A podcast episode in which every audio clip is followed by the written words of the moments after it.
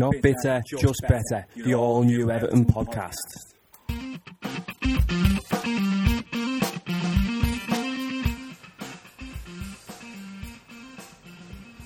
Hello again, everyone, and welcome to the Not Bitter, Just Better podcast, episode 13. Unlucky for some, Mr. Johnny Seven here, as always, with Mark Math.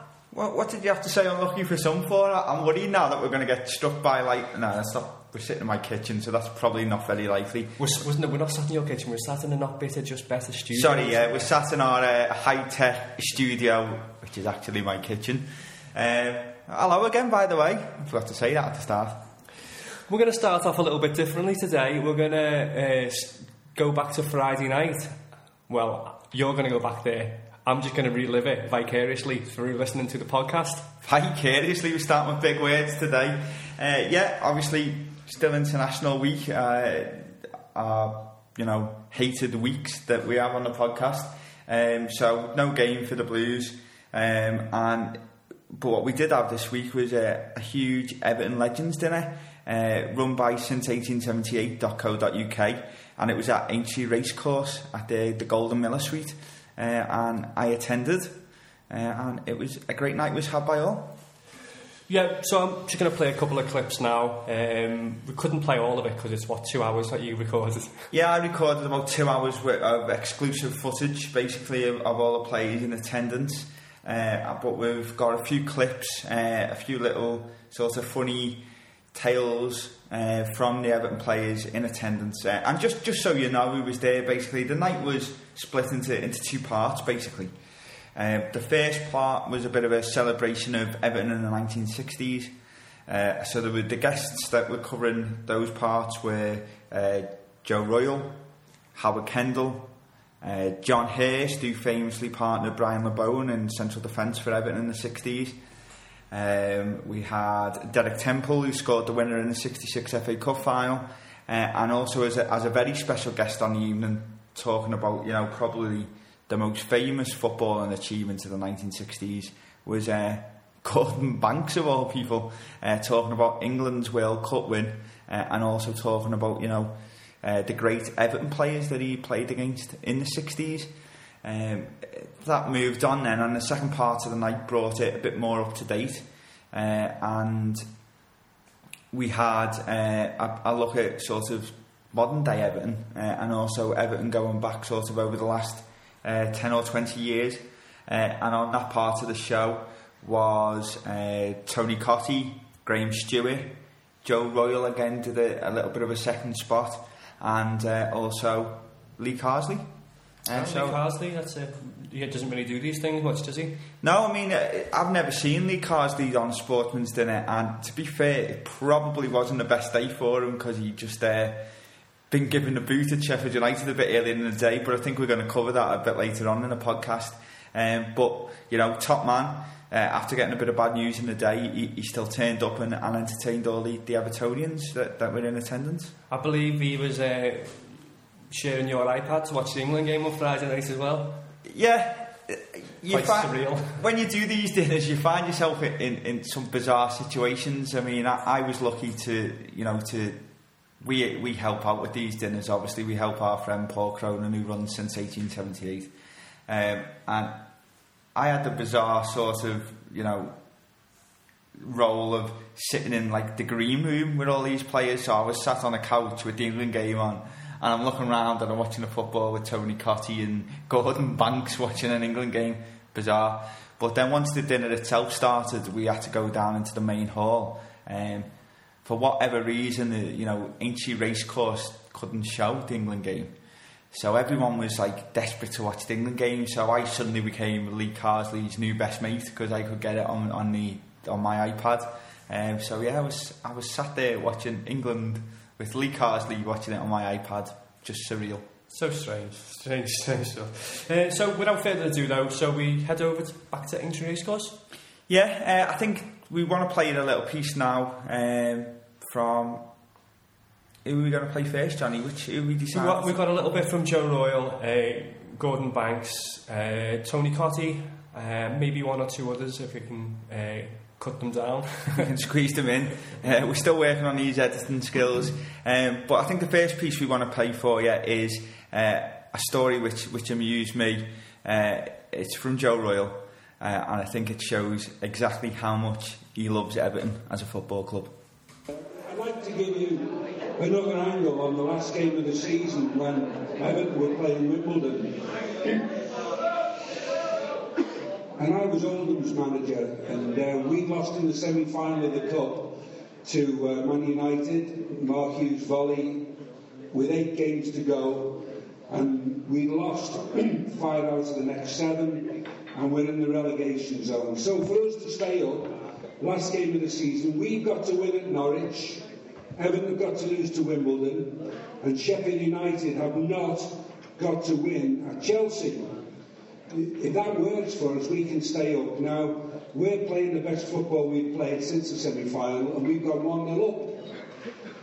It came through on the radio, one of the Oldham fans rushed up and thinks he's doing me a favour by telling me that Everton are 2 0 down. I've got a problem. If I take my two strikers off, does it look hooky? Fortunately, Norwich equalised. And we went down. Big Joe Royle there, talking about the infamous Everton versus Wimbledon game from uh, an outside point of view, so to speak, but not entirely, apparently. Yes, he must have been in a crazy position there, this manager of Oldham, and you know they had a chance of going down as well as Everton going down. Um, but uh, you know, it's boss of Big Joe, that isn't it? Really, that you know he, he preferred Oldham to go down than Everton. Uh, up next is a little bit with Gordon Banks, who obviously didn't play for Everton, but you know England's best ever goalkeeper in England's finest ever moment. Uh, and Paul Cronin here with the questions. Obviously, England were into the final against West Germany. Um, reports, and if people watch that final, England, it's fair to say, dominated the game, but one went one down. Uh, it then went 1 1. England went 2 1 up, and then near the end it was 2 2.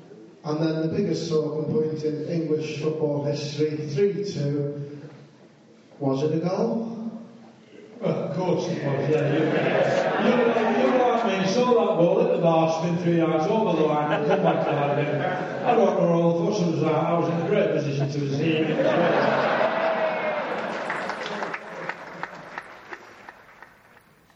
Yeah, do, do you know what the bizarre thing about Gordon Banks is?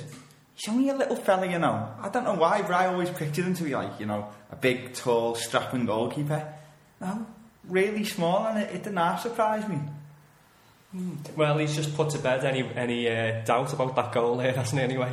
Oh, it was never in doubt anyway. 100% a goal, wasn't it? Um, yeah, so obviously, you know, Gordon Banks, absolute legend.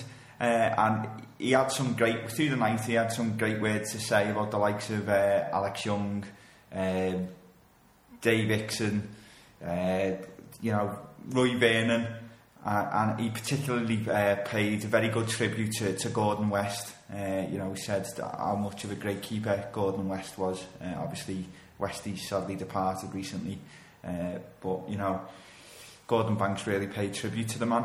Um, and then as the night progressed, uh, obviously then we, we got a bit more up to date and we asked uh, a few of the legends about what they thought about uh, players in the current squad.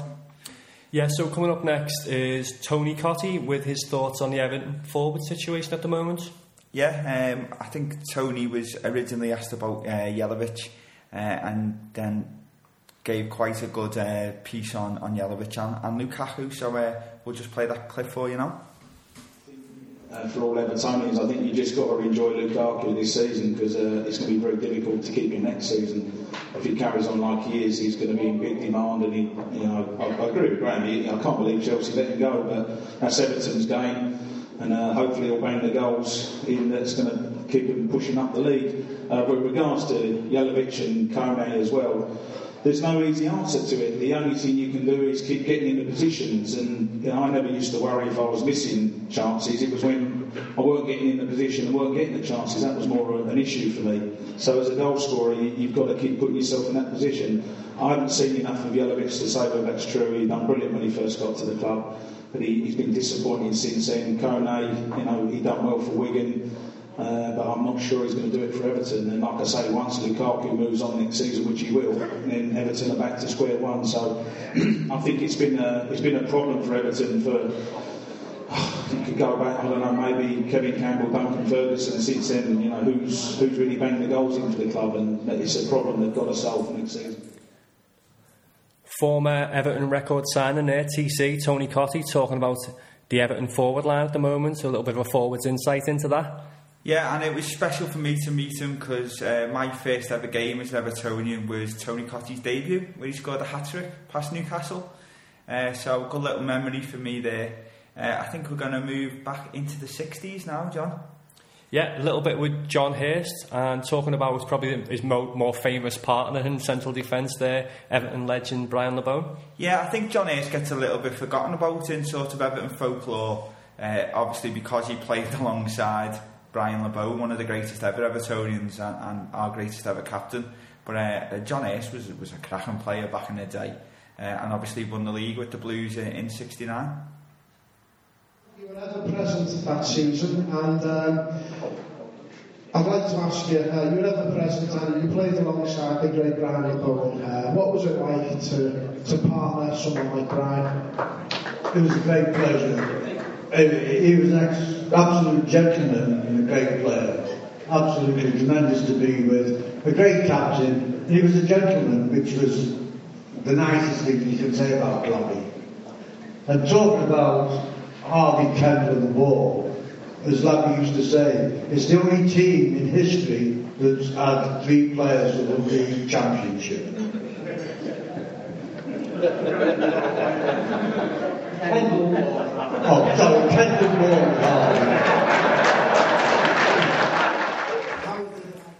Okay, so John Hurst there. Uh, I believe Howard Kendall took exception to something John said, Mark. What was it? Yeah, I mean, initially Paul um, introduced the, the Holy Trinity as uh, Harvey, Kendall, and Ball, uh, which uh, Howie K wasn't too happy about and made Paul uh, know exactly how it should, they should be addressed, which is Kendall, Harvey, and Ball. Kendall must come first, apparently. Right, fair enough, Howard. If we- How- Howard Kendall, he can basically have it the way he wants, can't he? Yeah, when you're the most successful Ever- Everton manager, uh, I think uh, whatever you say is gospel. Right, we could pretty much include, what, two hours of those clips, but we're just going to leave it there for now. So a few minutes from a few of them, uh, and we're going to go on to our news section.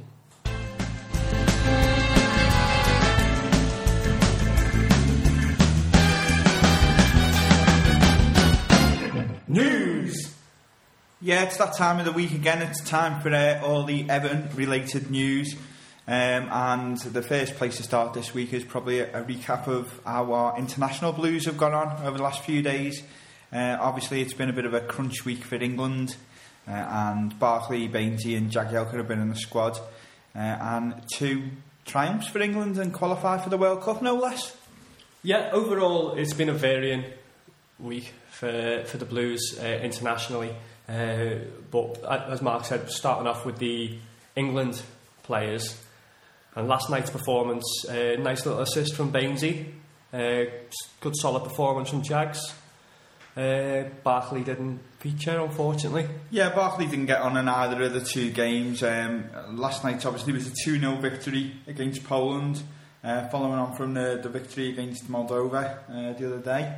Um, and uh, played very well last night, I thought. I think, uh, well, Bainesy played well over both the games, uh, made a goal uh, the other night, uh, and made got an assist again last night uh, for the opening goal, um, which was scored by Wayne Rooney from, with a header. Yeah, we took his daft sumo nappy off his head, and uh, well, it, it came off his head, and he uh, got a header. oh, why did he have it on? I think it looks more like like a tyre. Uh, I'm starting to think it looks a bit like he's got a tyre on his head, like he's some sort of like student doing a prank. But yeah, so that that was a goal. Uh, I think I put out on our Facebook a, a goal made by Evertonians. So Evertonians saving England. Yeah, And somebody else put Somebody's added that, yeah, the, uh, uh, somebody else put another Evertonian popped up with the other one, but with it's the uh, winner. But we're not going to mention him because he's Yeah. horrible and we hate him. Yeah. Um, so Matt Le Tissier come out today and said that Baines should be uh, first choice left back for the World Cup. I think we said we said this all along, haven't we? Yeah, we've said this all along. Of course, we, of course we would think that way. I think a lot of a lot of Evertonians have said this all along, but I think a lot of other people are starting to see it that way now as well. Um, and when you've got you know high profile media pundits such as Matt Le Tissier, you know who's on Soccer Saturday every week, pushing these sort of views, and they do tend to gather momentum and gather steam, and uh, you know, and the public start to see it that way as well. I think, um, and you know, I think Baines just offers you so much more going forward than Cole, in my opinion. You know, deadly from set pieces. He's got that over Cole, and he, he's just as good a defender as Cole. I, I'm not. I don't subscribe to this this theory that you know Baines is better going forward, but Cole's the better defender. I don't. I don't see that for a minute. Like, Yeah, I um, yeah I agree with that. Um, I said to you before as well about uh, when I saw the starting lineup last night and, and for Friday, they had uh, Welbeck on the left wing. Um, I, he didn't seem to be on the left wing that much. I think, I think I was a little bit worried that uh, Baines was a little bit stitched up there. Yeah, I mean, uh, you know, when you look at the England side, I think we've said this over the last couple of you know podcasts when it's been an international. We, it's not the greatest England side we've ever seen. Let's face it. We're you know devoid of world class players really, apart from you know Rooney, uh, maybe that other idiot that we won't mention, but he's probably past his best. Um, uh, so.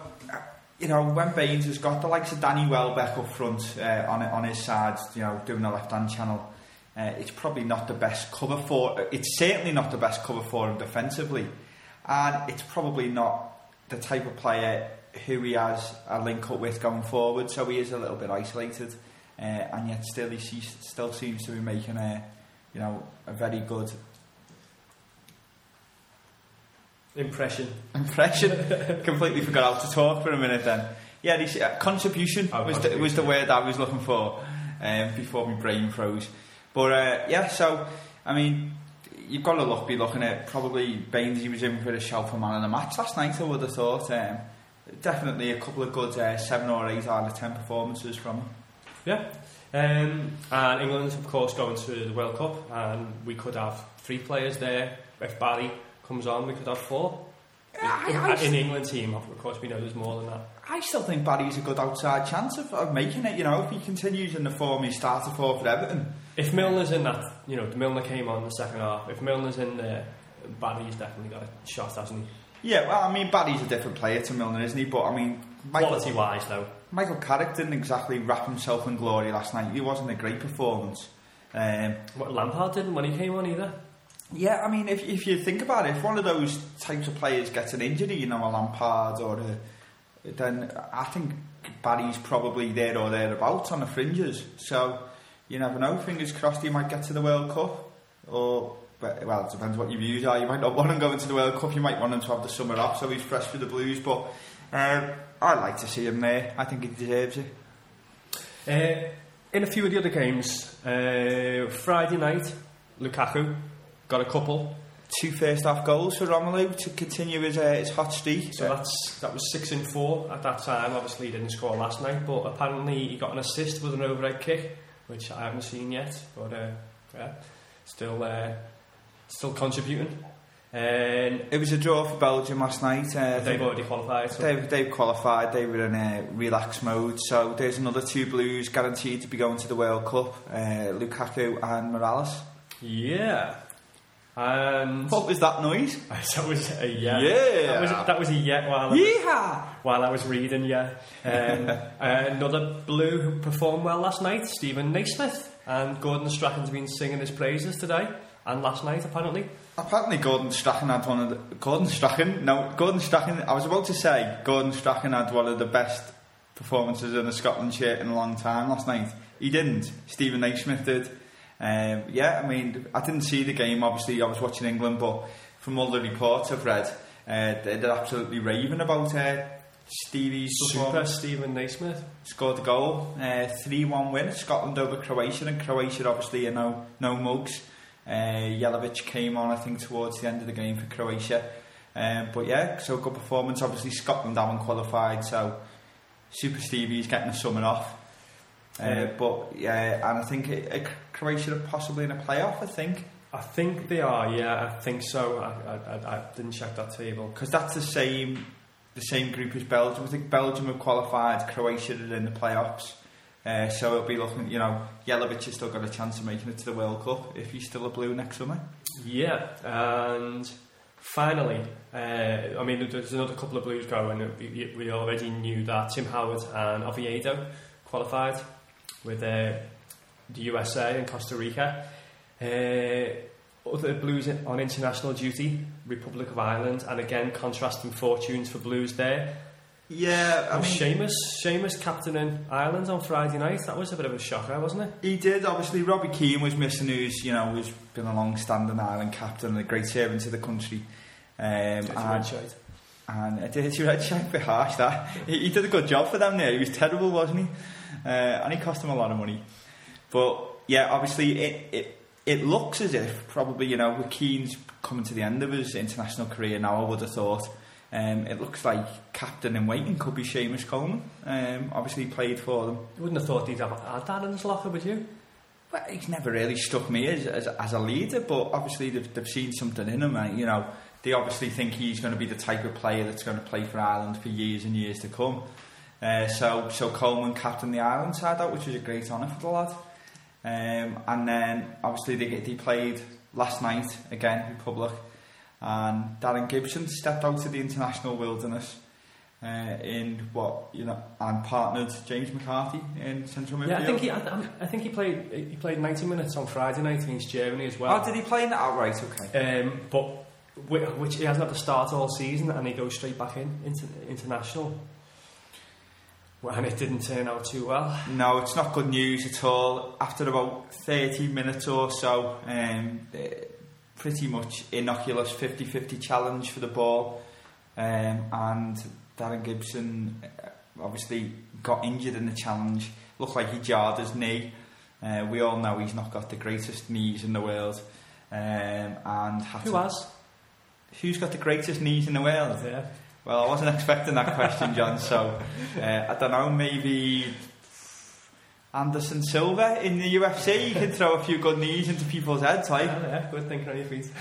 Um, but yeah, I say uh, it, it's a knee injury. Uh, he's, he had to be stretchered off. And the bad news coming out today is it looks like his cruciate may have gone. Uh, yeah, so pretty much his season done it's, it's not. before it even started, unfortunately. We all know we've seen Blues go down with them in the past. I mean, Jagielka missed the majority of the season. Arteta, the same. Uh, a few seasons ago, it's not a nice injury, and it's not one Yeah, that's I easy mean- to come back with. Those ones where, like as you said, an innocuous challenge, and uh, they this, they can be so much worse, can't they? If you get a kick, what you get a bruise and you get back up and shake it, or get the magic sponge, and it's okay again. Uh, the ones where you stretch or you twist or you just feel something, they're the ones that can do you in. And Yeah, and if you, your cruciate actually snaps, which I think is, is the case here, they've probably not been able to scan it properly yet because, you know, the swelling, etc. Um, even for the fittest of players, that's a terrible injury to come back from. Um, and, you know, I worry about I worry about whether Gibbo will come back from this. I really do because it is a nasty, nasty injury. he's, he's a tough lad, though. So you know, I, I think he can do. He's what he's still he's still 25, isn't he? 24, 25. So fingers crossed for him. Um, and luckily, from a blue point of view, uh, we've got Barry who can step in for him in that position. Um, but we, we'd obviously like the choice to have both of them, wouldn't we? Yeah, I mean, the one good thing is there's a great medical team at Everton, and as I say, there's obviously some experience there of dealing with players with injuries such as this. So, uh, you know, get well soon, Darren, and fingers crossed that you'll be back better than ever for the Blues next season. Okay, yeah, I mean, that, that pretty much sums up the international fortunes of the Blues. Uh, we want to move on to what was quite a big story this week, and I believe you've got uh, some thoughts you want to share about it the Red Bull Everton thing. Yeah, I mean, you know, a long running subject for Evertonians everywhere is will we ever get this this takeover that a lot of people are for? Uh, we all know about Bill Kenwright's uh, financial issues. Uh, we all think that you know we could do with an injection of cash into the club, either be that through Kenwright bringing on somebody onto the board, or or be it a takeover. Um, and for a long time on a takeover front, it's been quiet until this week when a rumour started to circulate uh, with regards to the, the Red Bull company. Um, now, Red Bull have got a marketing strategy or campaign, however you want to look at it, uh, that involves taking over sports teams around the world and using you know the sporting events as a marketing tool, uh, and obviously pumping cash and pumping uh, resources into these companies. Uh, you look in MLS. Uh, Timmy Cahill at the moment is playing for New York Red Bulls, which is a team owned by the Red Bull company. Yeah, so it wasn't just a coincidence. He didn't just go and take part with this club because they were also called Red Bulls. No, they didn't. I mean, traditionally, the New York club was always called New York Cosmos. Right. Now, um, I'm not sure. I think I may be wrong in this, but I'm pretty sure when he started the franchises this time, Red Bull were already on board. So from the get go, they've been called in the MLS. They've been called New York Red Bulls. Um, but I know Red Bull took over. Uh, I think it was Austria Salzburg was the name of the team, uh, and who are now called Red Bull Salzburg uh, in the Austrian league. Uh, and obviously, the, probably the most notable sports team that they run is what used to be the Benetton Formula One team, uh, which is now Red Bull Formula One team, uh, which obviously Sebastian Vettel drives for and has won championships. So they, they obviously use, as we said, the sporting events to to promote their, their company. Um, it's been known for a long time that Red Bull think they're missing out on the Champions League, which is obviously one of the, the biggest sporting competitions in the world. And they've wanted to, to have a team in the Champions League, basically, uh, to be able to use that format and, and use that tele- the television coverage of the Champions League for, for the benefit of the company.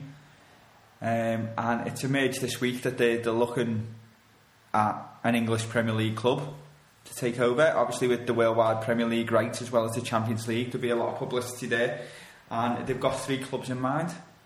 Three clubs that are being touted are Liverpool, West Ham, and Everton.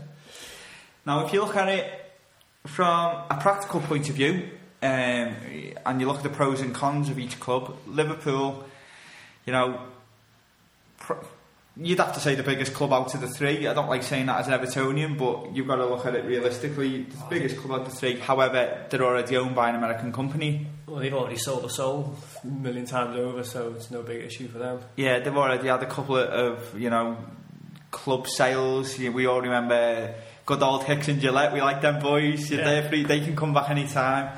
Uh, and then obviously onto Fenway Sports now. But I think probably the, the cons against Liverpool is the fact that do we know whether the owners want to sell? And secondly, I think the price will be sky high, Yes. ridiculously high, because Fenway are going to want to make the money back, and they have pumped a lot of money into that club since taking over. Um, second option, West Ham. Uh, you know, brand new stadium on the on the go, getting the Olympic Stadium. So I'm sure that could get called the Red Bull Bowl or the Red Bull Stadium. Um, uh, but if they're looking at Champions League football, you've got Yeah, to say a long way off. uh, West Ham are a million miles away, Johnny, aren't they? Yeah, so they, they wouldn't. They'd have to invest in a whole new team. They'd probably and you know rekitting all, all the stadium and all that kind of stuff. Um, yeah, I, I, I, the, the easy option probably would be Everton, in theory. Well, that's, I think that's where all the rumours have started from this week. When you look at, you know, a team knocking on the door of Champions League spaces who are there or thereabouts and not too far away and probably could push on with a bit of investment, Everton are the, the, the obvious choice. I don't think the price will put the Red Bull company off. Um, 50p. well, well, I think Chairman Bill might want a little bit more than that. Um, but you know, it, it's a viable option. Um, so, is it? But is it a good deal for Everton? Um, I am uh, worried about it. I must admit because I think it would mean wholesale changes for the club. Now, this I just wanted to run a few things past you here, John. on. because these are all things that are getting talked about and whether if the deal does go ahead. And I just want you to say impossible or possible. Okay? If I can do, if I've got more thoughts on it, I'll add them, but I'll, I'll try and do one word. Red Bull take over Everton. Impossible or possible? In your opinion? Possible? Okay. They take over and they decide that they want the Red Bull symbol as the club sponsor. Now, the Red Bull sponsor, uh, symbol on the middle of the shirt is yellow, white, and two red bulls. Impossible or possible? I, I, this, this is a, a tricky one, this, because impossible, possible. From what do you mean from an Evertonian point of view? From- w- would you accept it? oh, accept, right. So you're saying acceptable or unacceptable? Acceptable or Right, unacceptable? okay, unacceptable. Unacceptable to Yeah, have even a bit of red on the sponsorship on the on the shirt. In, it's the biggest branding that we've got is the fact that we're, you know, we play in royal blue. I know there was the days where we played in salmon pink or whatever, and we've, you know, we've, we've we've nodded back to that, like with the inclusion of away kits every now and again. We can respect that, but we- don't want to lose our identity. Okay, well that moves on to the So next one. unacceptable on that one. Unacceptable, okay. My next thing I want to put here is they want to rename the stadium. So, say from Goodison Park to the Red Bull Stadium or the Red Bull Park. Ah, I am completely on the fence over this one. It's just a name. The stadium still retains all its history.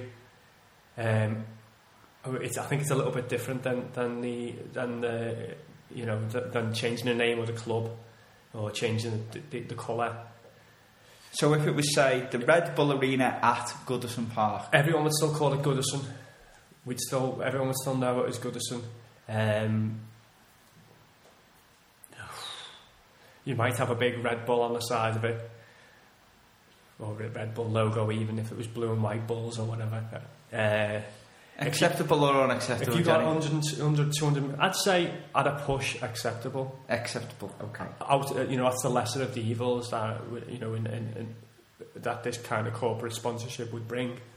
And now, Yeah, the million dollar question. They want to change the name of the club. So from Everton Football Club to either Red Bull Everton or Everton Red Bulls. unacceptable. Completely unacceptable. Yeah, it's not, you know, when we changed our name from St. Domingos in 1892 or whatever it was, um, or was that when we moved to Goodison? Whatever, 1878 when we, when, when, when, we started, around that time, we changed it from St. Domingos FC. You know, it's not that time anymore. we, you know, we're not Hull City, we're Everton Football Club. We're a mainstay in the top league and we have been for, what, 60 odd years and we've spent more time in the top league than any other team in the history of English football. And we're Everton. We're not Red Bull Everton. We're not Everton Red Bulls. I don't think it's the same as changing the name of the stadium. Uh, unacceptable. Well, that's the crux of the matter at the end of the day because we all know that, you know, Red Bull, they've got a history of putting a product name into the team name. So I think that would be what the deal would, would, would hinge on. Uh, and I think you only have to look at the debacle over the badge. Uh, as a fan base and as a club, we're not particularly great with change. Uh, and we're de- certainly not great with change if it in any way tarnishes the great history of our club. Um, so I see this deal as a non-starter. I've had a lot of people on Facebook arguing with me saying, don't you want us to fight, fight for the league? Don't you want us to be viable league title contenders? Don't you want us to move on? Um, and I don't want to, I don't want us to move on if it means, you know, a wholesale change of our identity. Yeah, it's moving on. You're moving on, but you're moving on as a different entity. And, you know, you- you're not Everton Football Club anymore. You're some corporate sellouts like the Red Shite or like Chelsea or like Man City.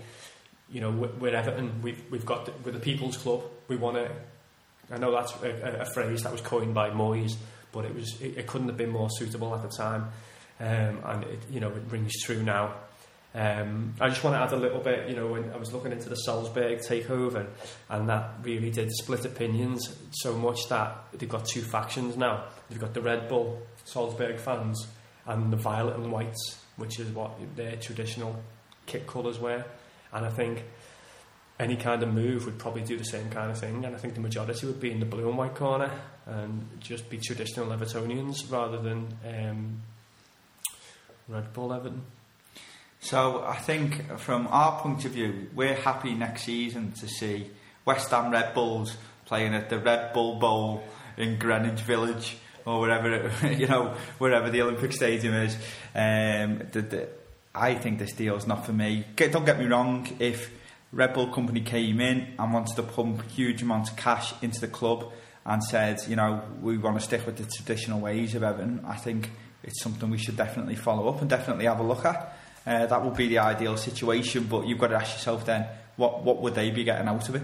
Yeah, I mean, you look at those other, you know, New York, New York Red Bulls. What was their history before that? You know, American, American soccer, it's not, you know, it's not enriched with like a, like a, a big history. And Salzburg, they, you know, they might have been sniffing around the Champions League, but you know, are I'm they? sure they've won a few trophies in Austria. Yeah, but on the worldwide scene, what are they? Uh, the, the Premier League is the biggest league in the world, and as I said before, Everton have been in it every year of, of, of its existence in the Premier League. Um, so, f- for us to have a sweeping wholesale change wouldn't make sense. You know, otherwise you might as well just start your own football club and bring them up to the Premier League, and it would cost you far less. So, So my final my final question to you is, you you still wouldn't accept us being called Everton Red Bulls if, as an open gift, they bought us Lukaku, Rooney, and Steven Gerrard, and Steven Gerrard was made to wear a Red Bulls costume and be the mascot at every home game. no, wouldn't, wouldn't have it. Still not having it. No, would you? I like the whole Steven Gerrard just as a mascot getting degraded every week. That, that that's a bit of a selling point. But no, I'm with you, mate. I'm uh, no. Remember the one to one when when when one to one took over, and there was the talk about uh, you know as our just our kid sponsor, uh, the club sponsor on the kid, sorry, um, and there was red in their logo, and you know they eventually they just they changed it, and we just had the one to one strip around the shirt. Would Red Bull do that? Would they just put, just do a, you know a, a mono print colour? Would they just? Could they still get a lot out of coverage? Well, the, the actual cans that the drink comes in are blue and white. It's just the actual symbol that's got red and yellow on it. If they, made, if, if they, what if, if they split the kit in half and did it blue and white? Is that No. a step too far? It's not a good idea. So at the minute, we're saying uh, we're, we're definitely saying that Red Bull's giving us the shit rather than giving us wings. Yeah, wh- wh- why Red Bull? Why, why couldn't it be Monster? Just like that, that claw print down here, you know, the claw Be a good sponsor that, especially on, imagine that on Lukaku's shirt, Monster, be quality. So come on, Monster, get your finger out. Right, um, another, uh, next bit of news. It's a long news section this, Yeah, that, that bit went on a bit there. Um, unfortunately for X Blues, uh, in one of our previous podcasts, we said like congratulations and good luck and everything. But unfortunately, after only a couple of months in charge of Sheffield United, David Weir is now out of work, along with, as you mentioned earlier on, Lee Carsley. Yeah, I mean, he, they've had a tough time to start of uh, David Weir's managerial career at Sheffield United. Obviously, new owners got brought in. Uh, you know, I think he's an Arab sheikh, this new owner. Um, so that always puts you on, you know, sort of a, a dodgy footing straight away because new owners want to bring in their own staff, basically. Um, but also, David Weir's been been struggling for results. He really has.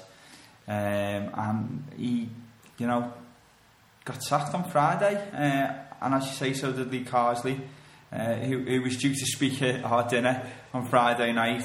Uh, and fair play to Lee Carsley, you know, we, he still made it.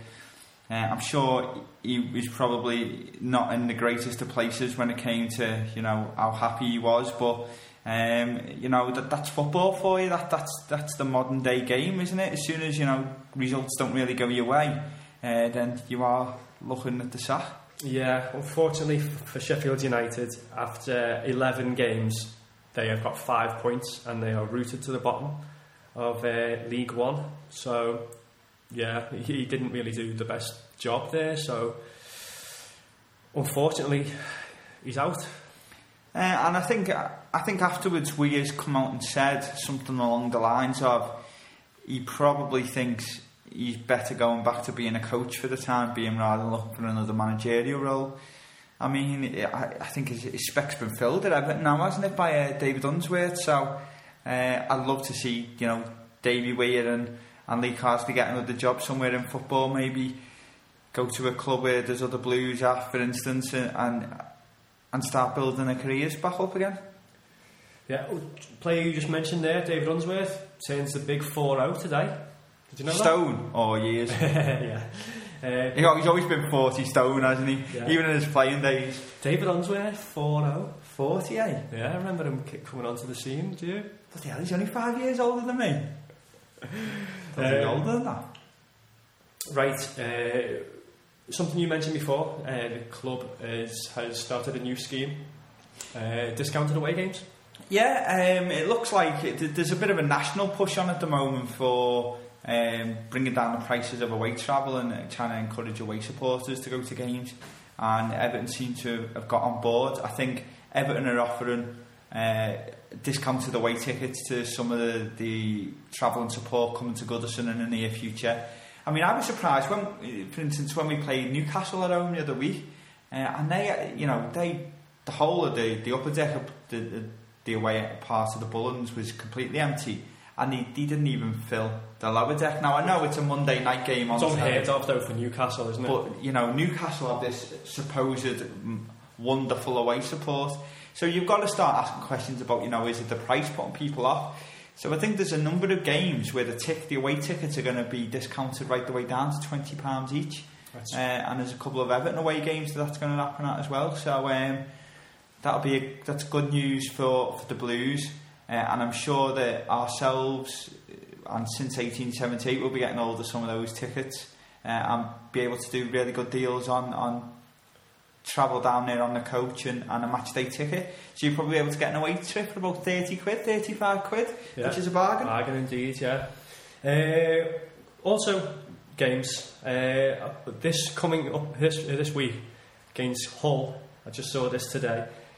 It's going to be Retro Saturday. Retro Saturday. the, Hull- the Hull versus Everton game. So there's going to be all kinds of things going on. Does that mean we have to get up and watch going live? Well, what's retro? What period of time? I thought it was just like a few years ago. That's retro. But what's a few years? I always retro is surely anything that's gone out of fashion. So I would say at the minute, you know, to me, retro, I probably think of the eighties. The 80s. Well, by retro, uh, apparently there's going to be a 60s band on. That's very retro. Yeah, so that's retro. when you say there's going to be a band on, where on the pitch? No, I think it's uh, in one of the uh, one of the suites or whatever around the ground. Is it the suite? yeah, the suite are in a suite.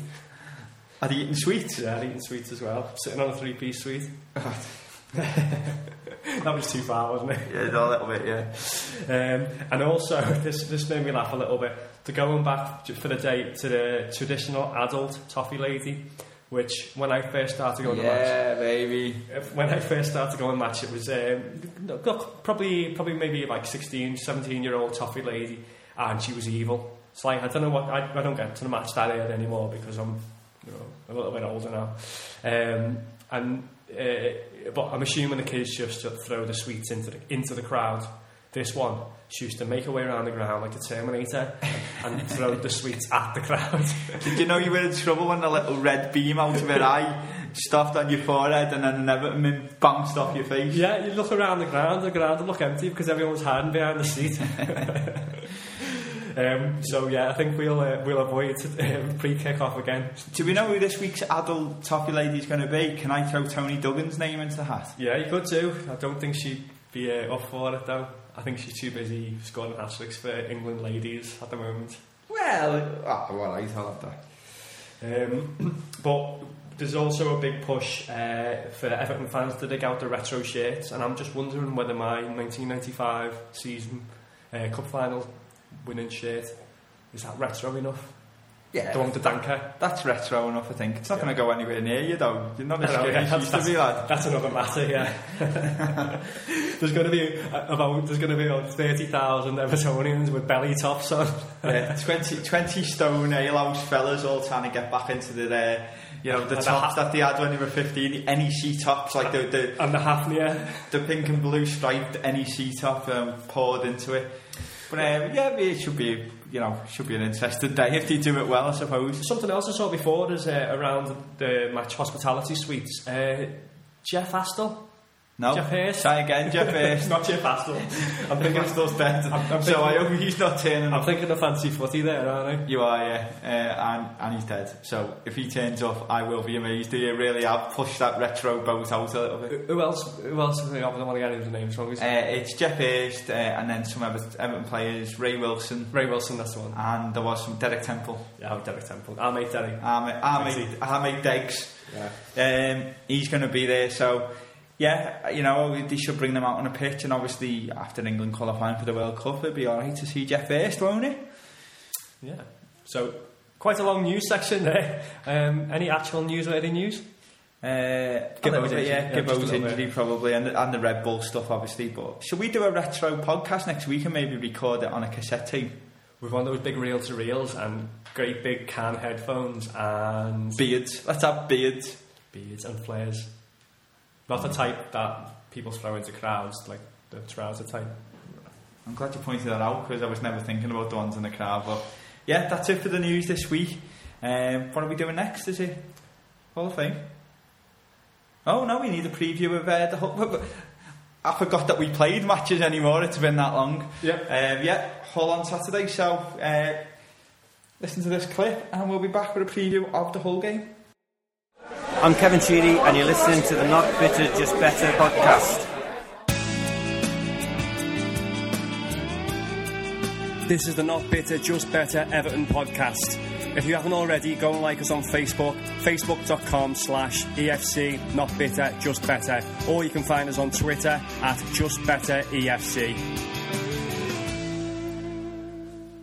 Okay, so as we do in weeks when there isn't an international break, which seems like every other week at the moment, uh, we have a look at the match ahead, which this week is Hull City coming. Hull City Tigers, sorry, coming to Goodison. No, they're still Hull City at the moment. Oh, uh, they they? might be Hull Tigers from next year, which Oh, is would that be, next if year? I was a Hull fan, is something I certainly wouldn't be very happy about.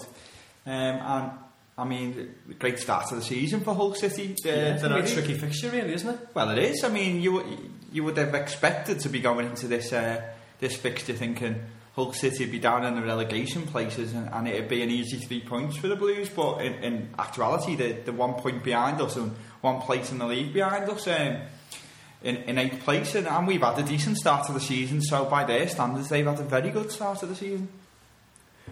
Yeah, so decent enough start, as Mark said. And in the last games, uh, obviously we went down 3 1 to Man City, and Hull drew nil nil with. Uh, Aston Villa and Aston Villa have been playing okay this season as well. So again, a, another good result. Um, you know, having a look through the whole squad, uh, decent keeper this season, and Allan McGregor has been doing well for them. Steve Bruce obviously brought him in in the summer. I think they got him on a free as well. I think.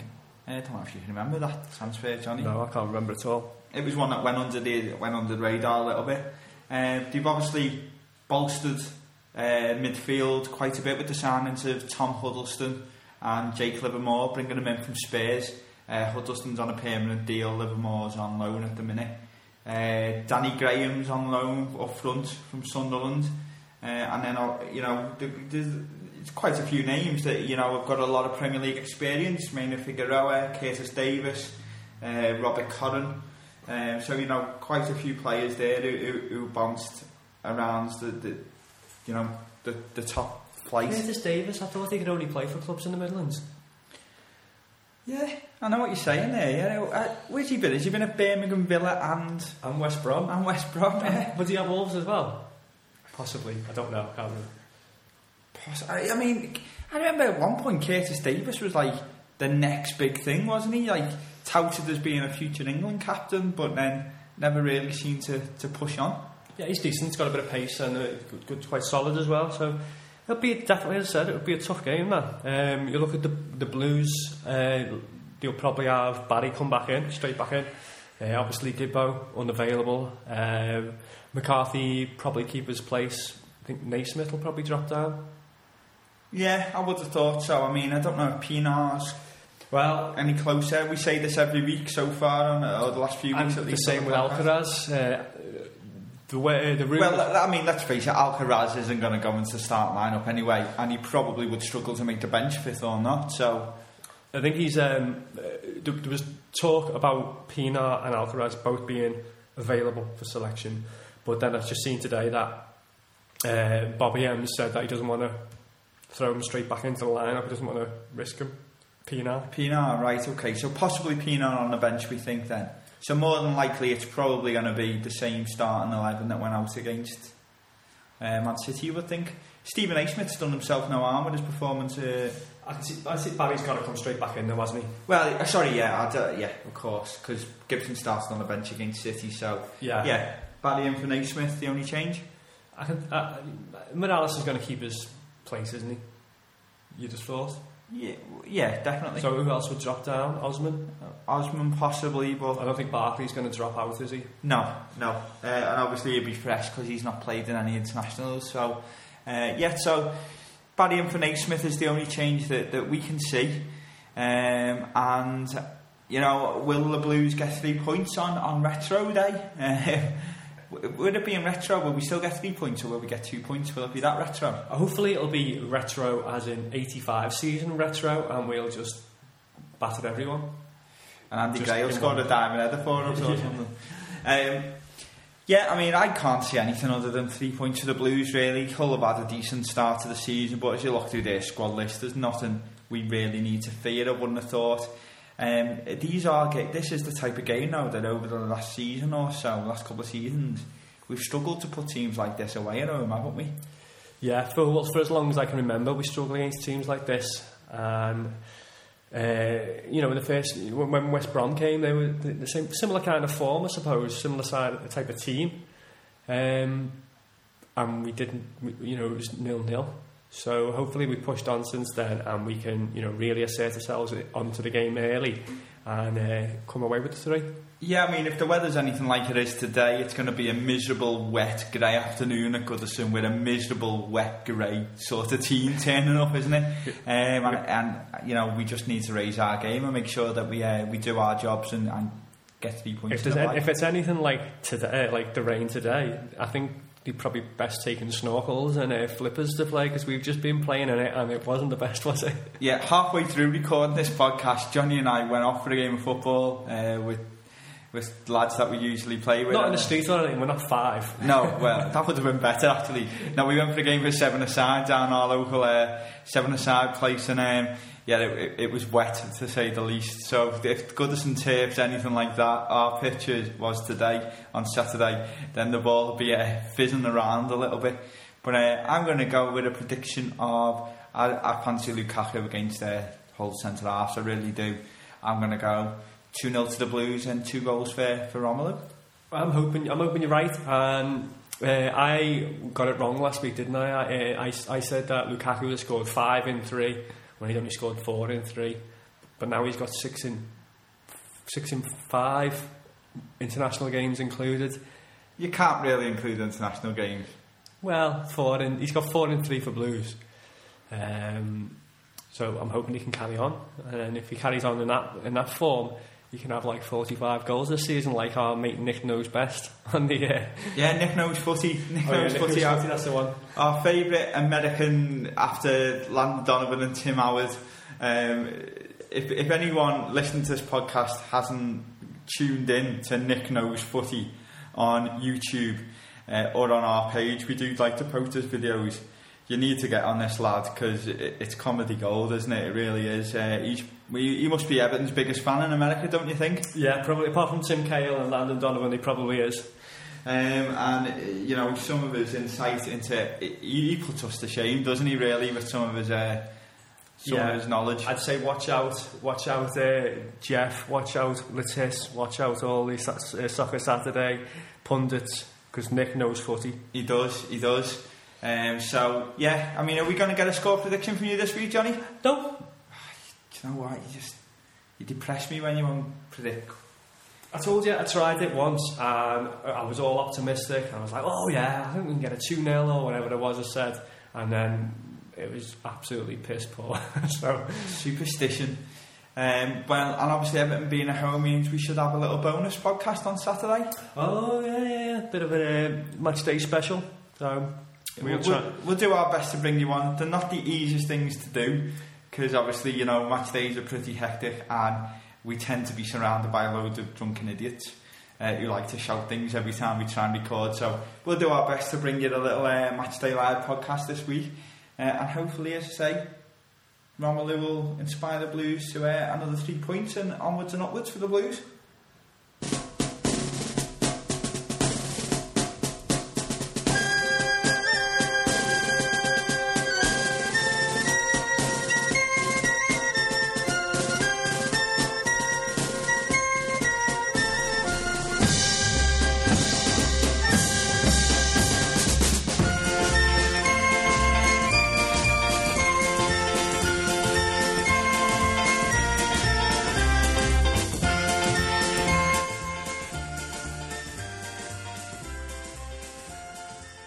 I wonder how many people go to check their phones when the Z Cars playing.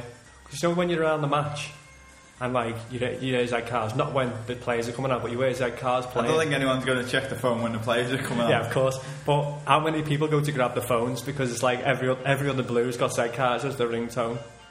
I wonder how many people go to check. It's interesting. Maybe we should do a podcast survey. Yeah. Or maybe not, because it'd be boring. Yeah. Right. anyway. Anyway, enough musings. Anywho. Uh, it's time once again for the Not Bitter, Just Better Hall of Fame. And Ma, who is in this week's Hall of Fame? Well, obviously with the Legends dinner last week, we wanted to sort of tie it in with them a little bit. And we looked, there was a number of legends, Everton legends there to, to choose out of. But this week, we plumped for some of the I regard as a 100% true blue. And out of all the people I've ever heard talk about Everton, talk about the time at Everton, nobody does it better than this man. And nobody shows more passion for our club. So, Tony Cottee. Not Tony Cottee, Joe Royle. Yeah, another great welcome addition into our Hall of Fame. Uh, the, the things he done as both player and manager, which we're going to talk about now, is just he's, he's, he's a true blue legend. Everton number nine, Yeah, a true Everton number nine. say no more. Probably, you know, one of the most loved Everton number nines, along with Arouna Kone, would you say? Yeah, I think he's definitely battling up there for I top spot. I think he definitely just pips Kone, I think. Um, but yeah, obviously, you know, we all know how, how great uh, that shirt is and, and the number of players who've worn that, and, and Joe Royle certainly fits in there with the likes of, you know, Delatch and, and Dixie. Um, born Joseph Royle, no middle name this week for you to guess, Johnny, unfortunately. Just plain old Joseph or Joe Royle. Yeah, Yeah, is that? I thought you had something to add then. You're just going, yeah, okay. I thought, I thought you were going to ask me where he was born. Well, I was getting bit. Where was he born? Maghull.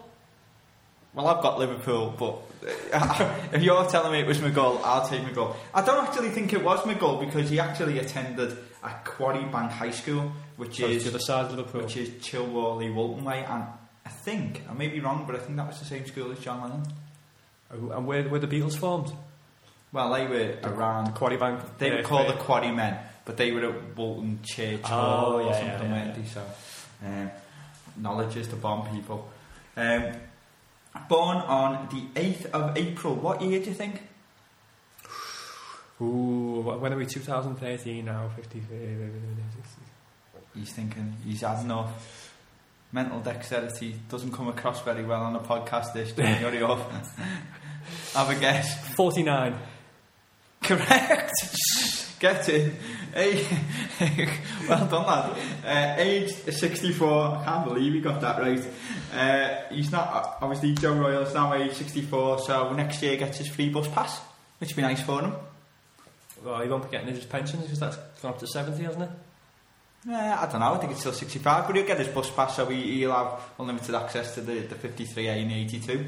Um, uh, as anybody would want. For any overseas listeners, they are bus routes, and that was a terrible joke. Uh, but should we get back to the Hall of Fame now instead of just talking about Yeah, you get- know, get on- energy travels? Get on the routes? 53 back to the Hall of Fame. Um, so, as we said, Joseph Joe Royal uh, was born in uh, 1949 um, and started off schoolboys, Liverpool schoolboys, uh, and had a number of professional clubs interested in him. Uh, and when he first started his professional career, he had the choice of two clubs. And surprisingly, it wasn't Everton and Liverpool, as most Scouse schoolboys would find themselves in a position of. It was Manchester United and Everton that were interested in him. Um, and being a boiled blue, good old, Hey. good old Joe opted to, to sign for Everton. Uh, and at the age of 16, and at the time, he was the youngest player to play for Everton. Do you know who broke that record? Who took away his long-standing record as the youngest player to play for Everton? Rooney? I would have gone for Wayne Rooney. Vaughan? James Vaughan. I know he's the youngest. Uh, James Vaughan still holds the record for the youngest ever goal scorer. James Vaughan uh, broke the record in April 2005 and beat Joe Royle's previous record by 11 days. Um, for five seasons, uh, Joe Royle was Everton's top scorer, uh, and I suppose the one, the season he's always remembered for, which was something we asked him about uh, at the dinner on Friday, uh, was his 23 goals that he scored in the championship winning side of 69 to 70. Uh, obviously, as we say, winning a, a, a league champions medal with Everton, which for a boy at Evertonian doesn't come much better than that, Johnny, does it? No, uh, and uh, starting his career, his Everton career, I believe he was a little bit. Uh, he got a little bit of stick because he came in and actually replaced uh, Alec Young, the Golden Vision. Yeah, he did, and I think coming in exactly as a young boy, when he first broke into the team, he wasn't a huge strapping sort of centre forward that you sort of associate him being now. Uh, he was like a, a slight sort of young kid. Yeah, so I think so he did sort of get a bit of stick at first. Um, but he, he played for the Blues from 1966 up to 1974, so an eight-year span. Uh, and in that time, he made 231 appearances and scored a total of 102 goals. So virtually one and two. Yeah, not bad, not a bad record. Not bad at all. Um, then after, uh, obviously as we said, in 1974 he moved on and he moved to another club he sort of had quite a bit of history with. Uh, he tends to have stayed on the northwest really as, Joe. Uh, he moved on to Man City. Uh, he was bought uh, by the Man City manager at the time, Tony Book, for £170,000 uh, and went on to win the League Cup with the, the Sky Blues in 1976. Um, he then, you know, as his career sort of started to, to dwindle down a little bit, he had uh, stints at Bristol City uh, and also Norwich City. Uh, between he played right the way up to 1982, uh, scored nine goals and 42 appearances for Norwich City uh, between 1980 and 1982, and he's actually been admitted to the Norwich City Hall of Fame. Did you know that? It's not as prestigious as our one, though. It's not as prestigious as, and they must be struggling if they put somebody in who only made 42 appearances and scored 9 goals. But there you go. Apparently there's him, Delia Smith, and a jar of mustard in the Hall of Fame. Yeah, good. Uh, Efan Ekoku might be the next one to go in now. Remember him? He was horrible, wasn't it? And Jeremy Goss, because he scored two volleys. Um, Joe then never really disappeared out of football, went on and started a, a managerial career. Uh, and he started his managerial career with Oldham Athletic, who I think he's had a couple of stints with uh, during his, his, his time as a manager. Uh, and he managed Oldham for a whopping, I mean, you, you talk about David Moyes doing this sort of thing, a whopping 12 years between 82 and 94.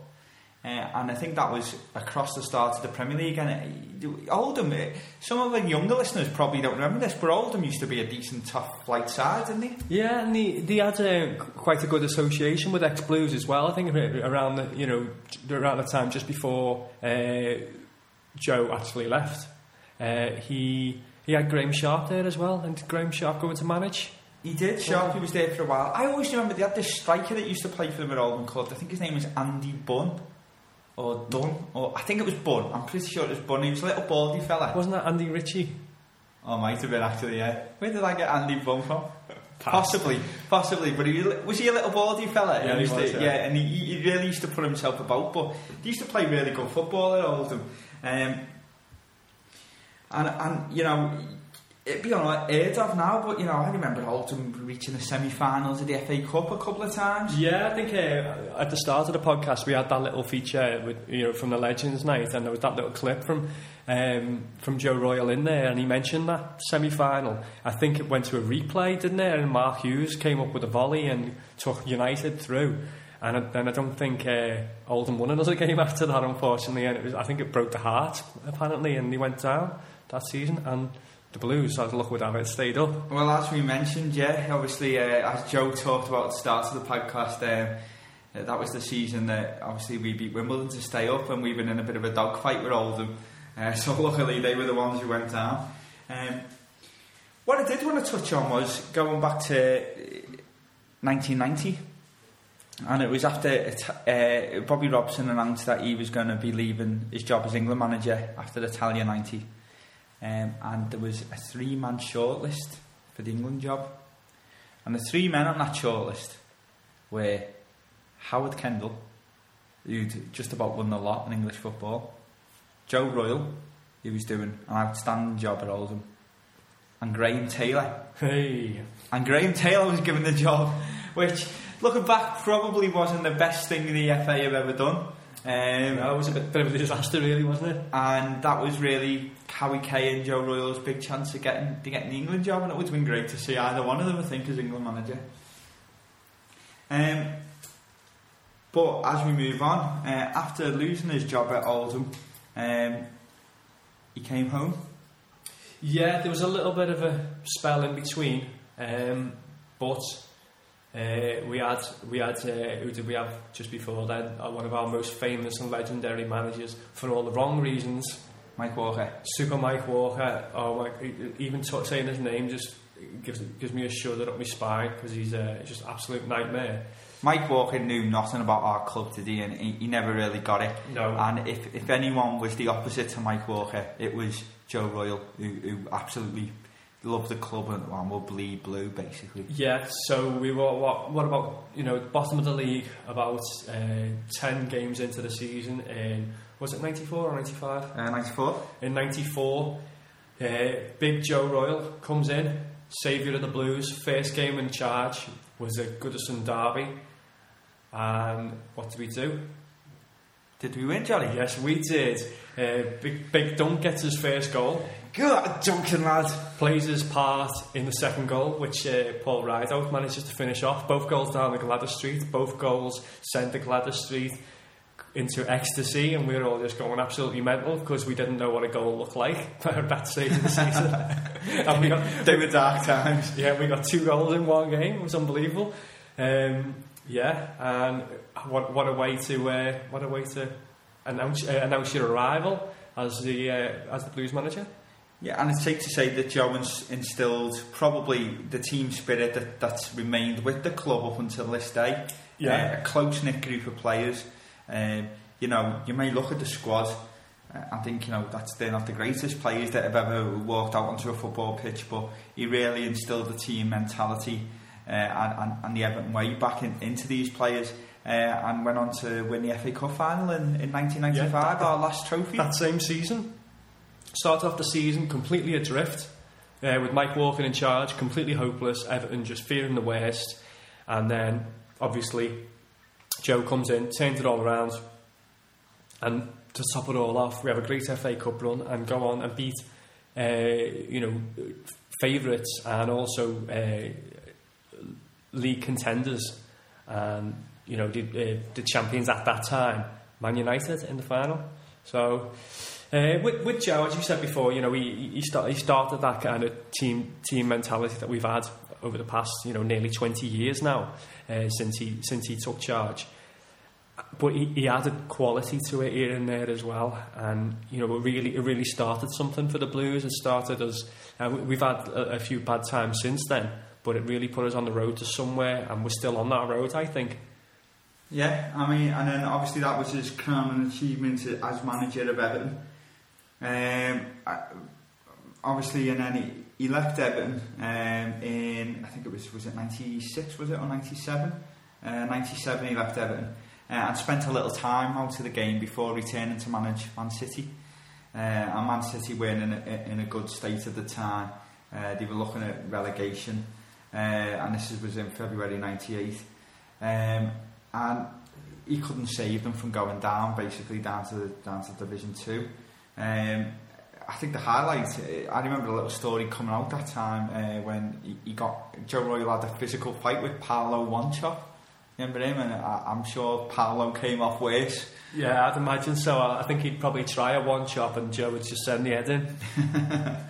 So, uh, and then uh, from Man City, he went on to, again, as his sort of managerial career wound down a little bit, he had a good four year stint at Ipswich before a short stint back at Oldham.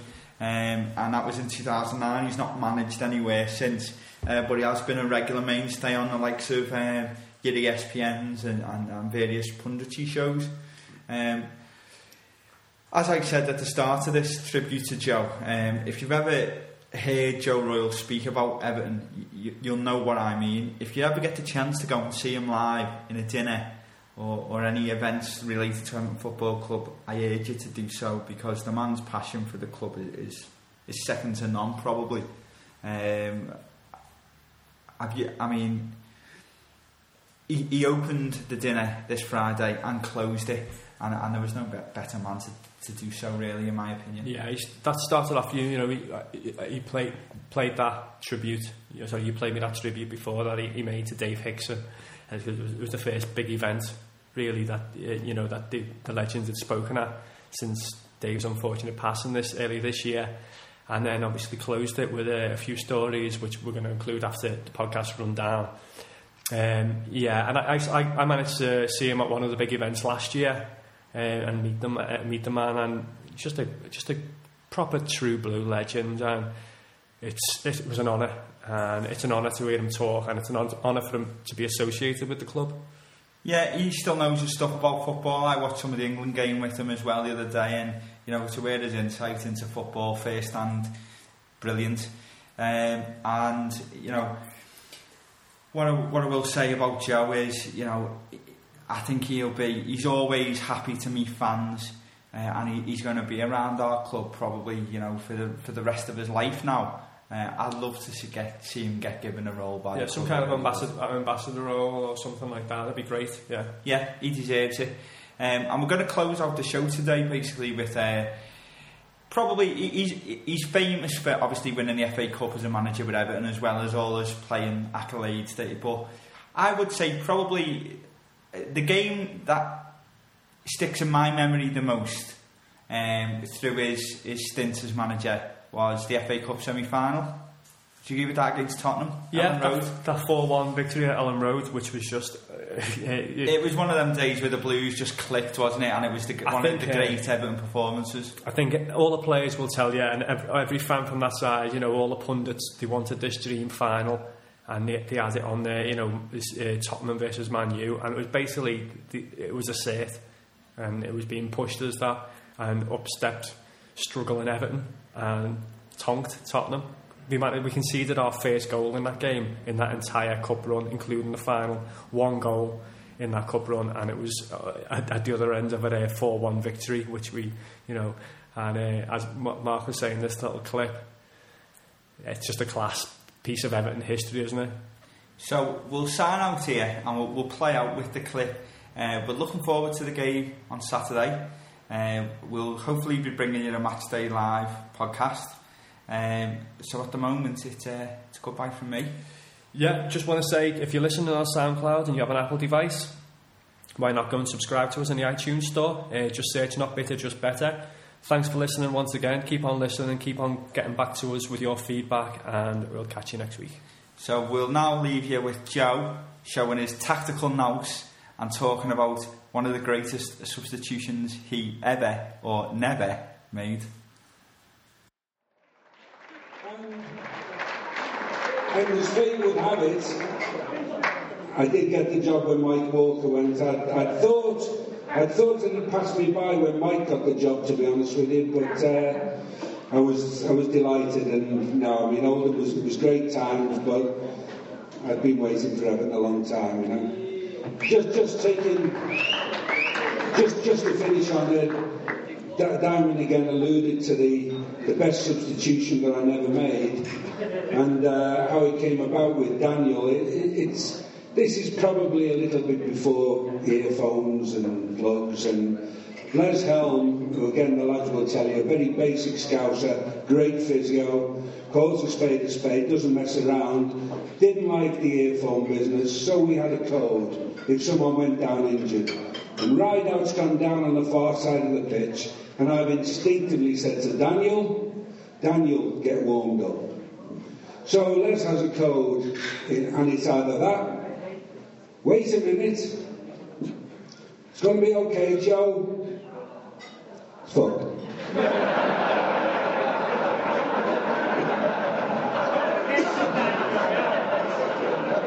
so Les has gone on to Paul and I've always said this, listen, Duncan was dynamic and would have spells when he would be unplayable. But as a pair, Diamond and Rideout had a great understanding, a great chemistry. The movement was awesome between them. And between the two of them on this day, the Tottenham back four, they were turning them inside out, they were running them ragged. And I wanted to keep Rideout and, and Diamond together.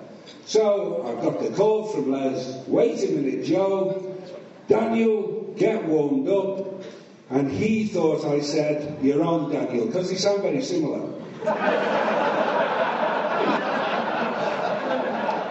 so Daniel sallied up to the linesman, said, I'm on. I've turned around like that. Thanks, Les.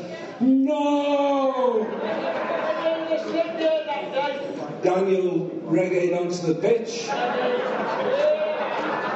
Scored two, missed two, and it was the best substitution I never made.